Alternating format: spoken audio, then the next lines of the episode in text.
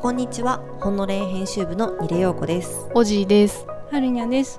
ほんのれんラジオは毎月問いを設定してその問いについて本を使って考えていく番組です。はい。今回が、えーと本の向こうに何があるというテーマ問いに対して、はい。まあ、前回が本の力ってすごいっていうことをうん2冊ほど巡りながら考えてたんですけど、とはいえそのすごい力を持った本をうん。どう読むかとか、うんうん。うん。にその読む側うん、でうん。悩みが尽きないなっていう気もしていて。なんか力があるからここそこっちはこっちでなんか肩に力が入るみたいなのありますね。うん。何かありますか？そうですね。なんかまあ前回あるかしら書店とかあの紹介して発想の起点になるよみたいに言ったけど、うんまあとはいえまあ仕事柄もあってたたくさん本を読まないといけないというやっぱ読まないといけない感はちょっとあるはあるんですよね。でなんかこう多分職業柄本を選ぶとか、はい。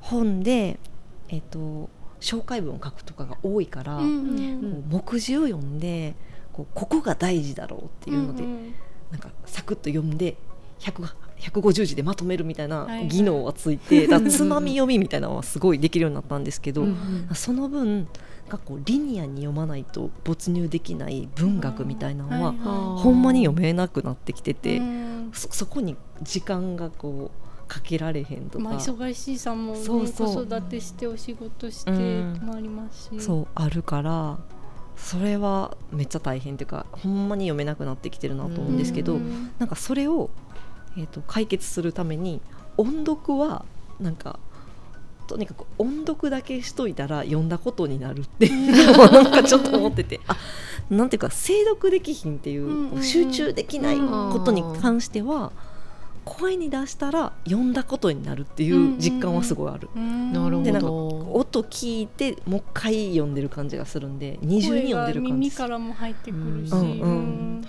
だからオーディオブック流行ってるんですかね。あそれもあると思います。でなんか特にあの昔の本「古事記」とかはうん。声で読むと面白い。古事記読めるんですか？すごい あいやなんか音音で読むための古事記みたいなのあある。へー。なんかちょっとじゃあ今度やってください。あそうですね。なりきってやります、おじはどうですか？私はやっぱりそのいわゆるその名作とか、うん。その読むべき本読んだ方がいいんだろうなっていう本が、うん。自分の一生に対して多すぎるってう。んいう、はい。すごくよくわかります、うん。で なんかこうでも読んでないことへの後ろめたさみたいなのがずっとあって、うん。読まなきゃ読まなきゃって思うけど到底追いつかない、うん。この脅迫観念みたいなものとか、後ろめたさみたいなのは常にうん。持ってる感じがします。ううんんじゃあそんなおじにぴったりの本があ。今回の瞬間本ではい、入ってます。はい。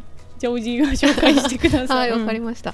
あの私も大好きなクラフトウェビング紹介さんの吉田敦弘さんと吉田博美さんそして岸本沢子さんと三浦紫音さんはい。の4人による「罪と罰を読まないうん」という。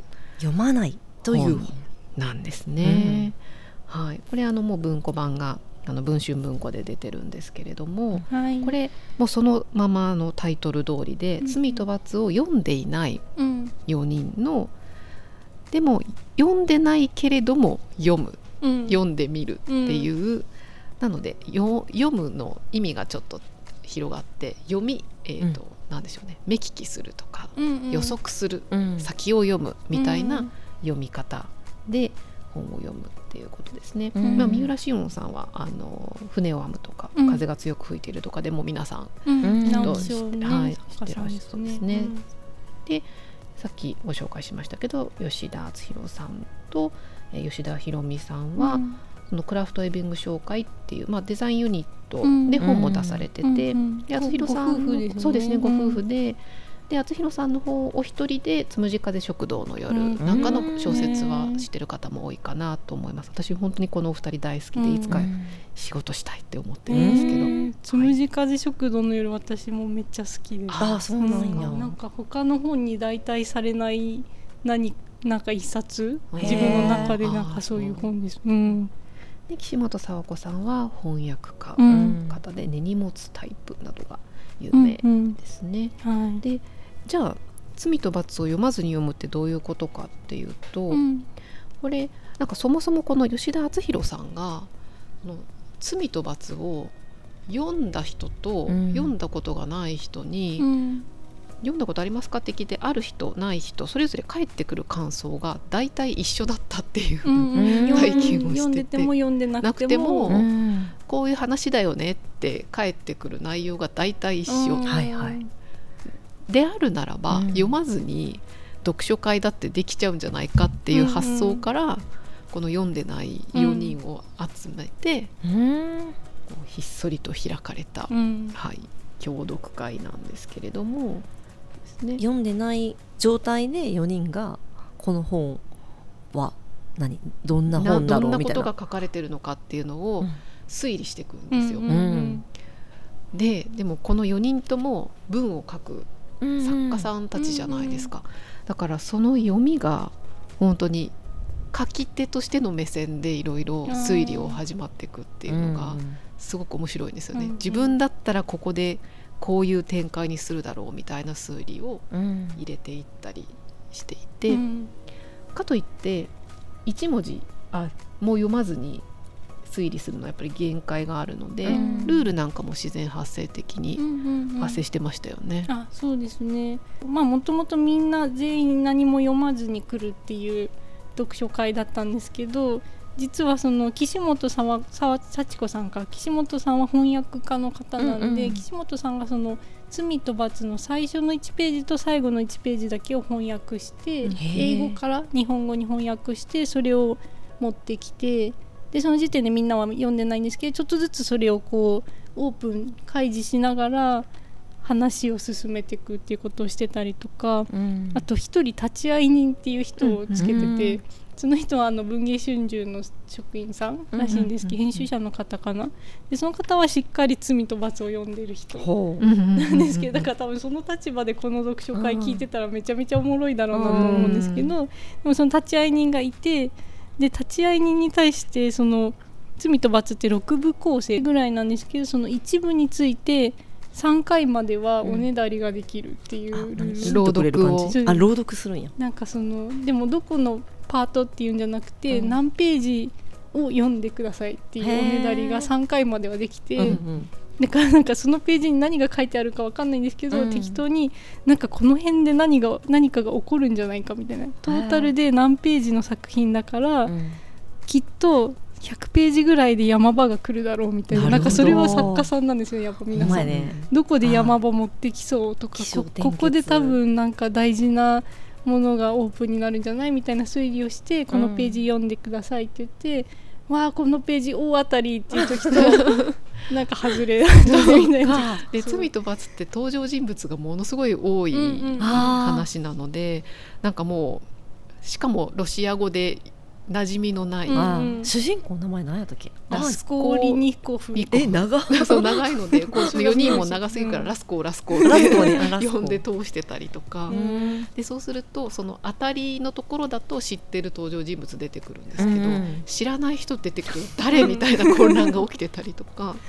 なんかでもその混乱状態とか、うん。推理する時の盛り上がりがやっぱり面白くて、うん。なんかその一人でずっと「罪と罰」って読んでないなっていう状態と、読んでないけどみんなで推理して交わし合ううんうんののその圧倒的な差がこれを読むとすごいよくわかる。できますよね。から罪と罰ってその人殺しとそれを告白するっていう一個はのあ。それぞれハイライトが多分あるじゃないですか、うん。私も読んだことないですけど、うん。うんでもそのハイライトをいつ持ってくるかっていうところが作家視点で自分だったらここで殺しをやるなとか、うん。自分だったらここで告白シーンを見せるなとか、うん。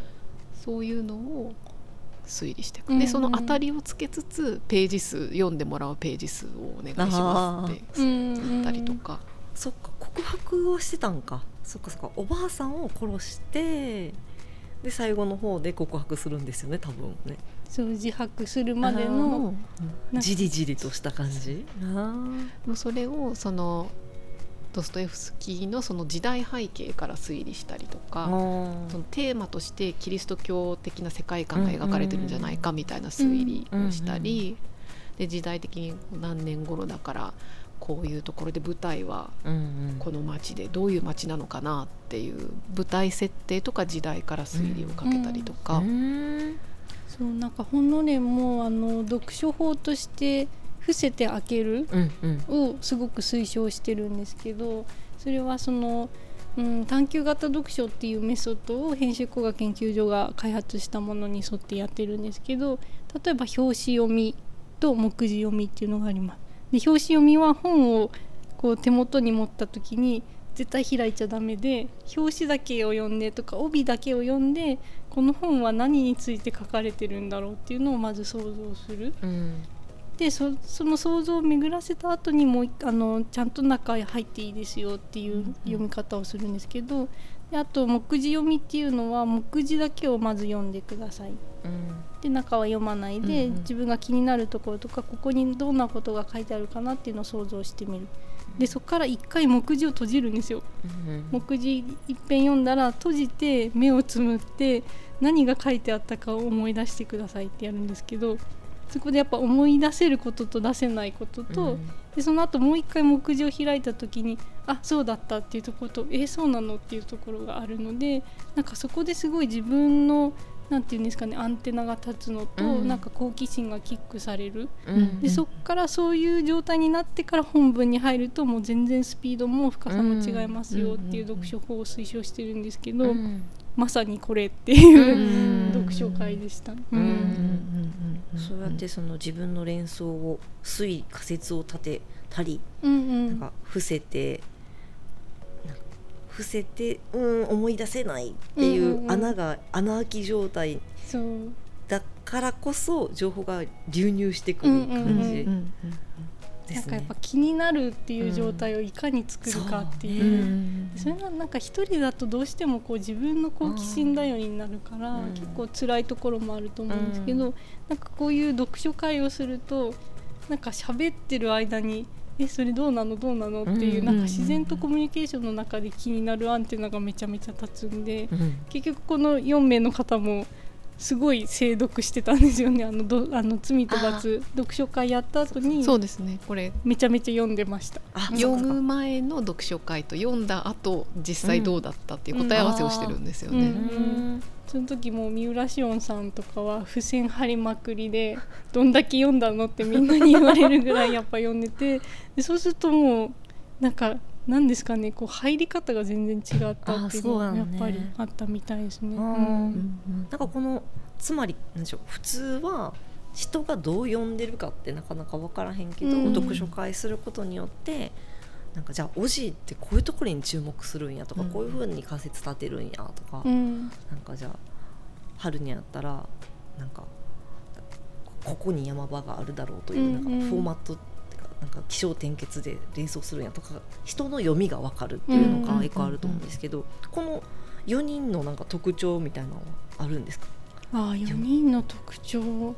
なんか三浦紫音さんがやっぱすげえって思ったんですけどなんかちょっと断片的なヒントが来た時の、うん、うわーって想像が広がる速度と多さはすごいさすが小説家なん、ね、やっぱそこはさすがだなと思いました。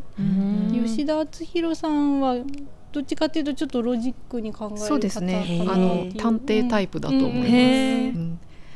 シオンさんは結構直感型完成型、うん、あそうですね。結構典型分かりやすいのが三浦紫音さんのセリフで、うん、ドストエフスキーの例を下ろして考えてみるとっていう 発言があって、ね、そうなんです。下ろして考える、うん、で厚弘さんはなんかそのストーリーの前に設定とか外枠の情報を確かめないとっていう発言があったりして、すごいやっぱり出ますね、アプローチの仕方が。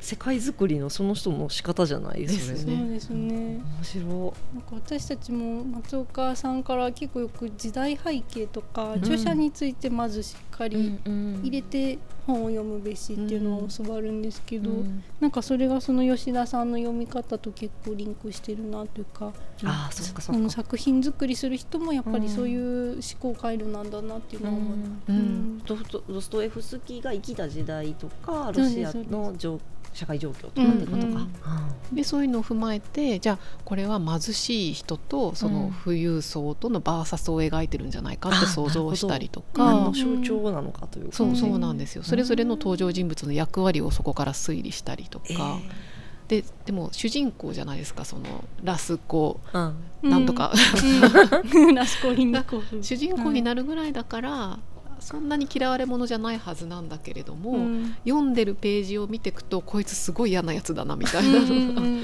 だからその人の読みが分かるっていうのと、作家この好きな作家さんうんがこの中にいると、うん。その好きな作家さんの見方が分かるっていうのと、うん。ほんのり罪と罰が分かるっていうので私3倍美味しいなと思ってこの本を読みました。めちゃくちゃ読みたくなった。うん罪と罰も読みたいしこっちも読みたくうなった。ん、あそうですね、うんセットで読むと面白いと思いますまた。この中でその吉田篤弘さんが前書き書いてて三浦紫音さんが後書き書いてるんですけどちょっとその特徴的というか本の例に通じるなっていうことを書いてくださってて吉田さんはこれやった感覚として思ってるのはその先を読むという読みがうん。実際の読書に先行するっていうようなことを書かれてうん。だから本を読みながらその先を考えてることに一番読みが凝縮されてるのかもしれないっていうそれをこう体現してる読書会かなっていうのは思いましたし、まあ、本の例もね、うん。あの全部こう著者が書いてることを丸ごと受け取るんじゃなくて、うん。自分がどうそれによってキックされるかっていうところをうん重視するので、その先を読む読みうん。が一個なんかこう面白いし、うんうん。方法としてあるかなっていうこと。さっき言ってたそのこの本には何が書いてあるんだろうっていう仮説を先に立てるみたいなところの読み。仮説を先行させるっていうことですよね。うん。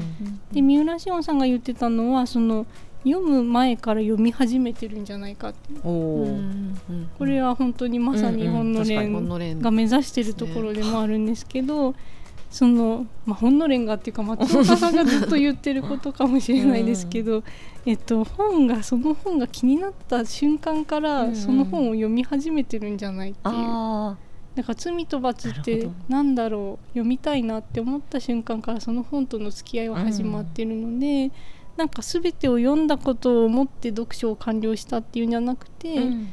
例えばなんか本屋を練り歩いて、うんうんあこの本気になるなあんな本あるなって言ってるのももう読書と言っていいんじゃないかなっていうような気はしました。うんうん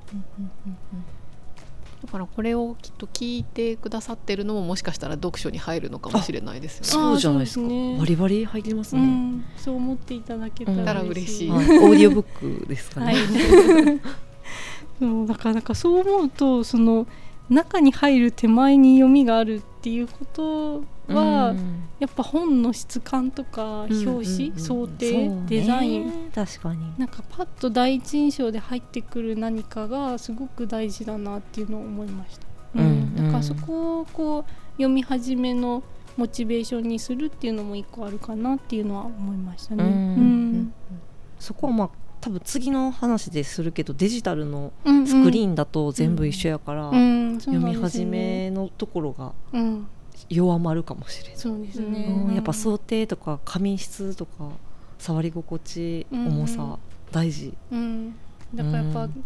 ズームで初めて人と会うのと、うん。対面であ。初めて人と会うとの違いぐらい、うんなんかタブレットで読み始めるのと紙の本で読み始めるのは違うかも。そうかも、うん。てかまあ、ズームで会うのはそれはそれで便利でいろんな人とうん。離れてても会えるからいい点はあるけどなんかやっぱ実際会うと違う感じを受けるみたいな。お大きいんかいみたいな。もう。あそうそうそう普通にサイズとかもあ背れ高いのみたいな。のありますよね背高いんかいもあるし、なんかふ普通に雰囲気、うんうんうん。うん。気配とかうんうんもあるしね。そう。うん。だからその辺はやっぱり本屋さんに行くとか、うん。実際に本を手に取ってみるっていうのはだいぶ違う感覚を持って付き合いが始まるかなっていう気がします。うんうんそれを誰かとまた一緒に読むみたいなのも。そうですね。ね、面白そうですうね。うん。ん、読書会やりたいですね。い。やはい。ーこれやりたくなるんですよ。ね この本を読むと。でそうなんです。これ読むとあの我々自分でも読書会をやりたくなるんですけど、もし私たちが読まない読書会をこの本にあやかってやるとしたら、何をうん、題材にしますか？今回は罪と罰でしたけど。あそうね。なんかやっぱ自分では一人ではしんどい本としてプルーストの失われた時を求めてをやってみたいかな、はい。みんなとならできそうな気がする。うん私もそれ一票、うん。はい、まあ長いからね読了するの大変だけどこの先に何があるんだろうをこう推測しながら交わし合いながらだと全然違う体験になるかもしれないです。なんかこのキャラ嫌やとか言いながら読む方がいい。あとなんかプルストは結構情景的な多分文章を書いてると思うんで、うん。なんかその文章から何をどう思い描いたかをシェアすると、なんかめちゃめちゃ多分豊かな読書体験になるかなっていう気がします。私はやるとしたらちょっと大変ですけど、んダンテの新曲をやりたい、いいじゃないですか。ねうん。この2冊組み合わせてやったらめちゃめちゃ なんか精二神崩三年が壊かり二三年がかりでやる。ね すごいこうノスタルジックな失われた時の美しい文章とうん地獄地獄編。とはこういう世界であるっていうその、まあ、ダンテの新曲ってなんか言葉にされたゴシック建築って、あの前回のね歴史を変えた100冊の本の中で新曲紹介されてるんですけどこれはゴシック建築と言われてるって書いてあったんですけはどあ。なんかそういうキリスト教の世界が想定した死後の世界の苦しい方の世界、怖い方の世界を練り歩きながら時々プルーストに戻って みんなでこう共有してみるっていうのは面白そうですそれなんか指輪物語じゃないけどみんなで冒険する、うんうんうん なんか仲間みたいな感じでね読書ができそう。めちゃめちゃなんか一体感強まりそうですよね。はい。じゃあそんなことを私たちは思ってますけどですね。ちょっとみみんなとやりたいですね。ねリスナーの皆さんもその自分で読まない読書会、うん読んでない読書会をやるとしたらどんな本をやりたいかなっていうのをぜひ教えてもらいたいなと思います。はい。はいではそろそろお時間になりましたので、はい最後に今日ご一緒した本をご紹介して終わりたいと思います。えー岸本幸子さんと吉田敦弘さん吉田博美さん三浦紫音さんの4人共著の「罪と罰を読まないはい。」この一冊と今日はご一緒させていただきました。はいはい、ありがとうございまし。た。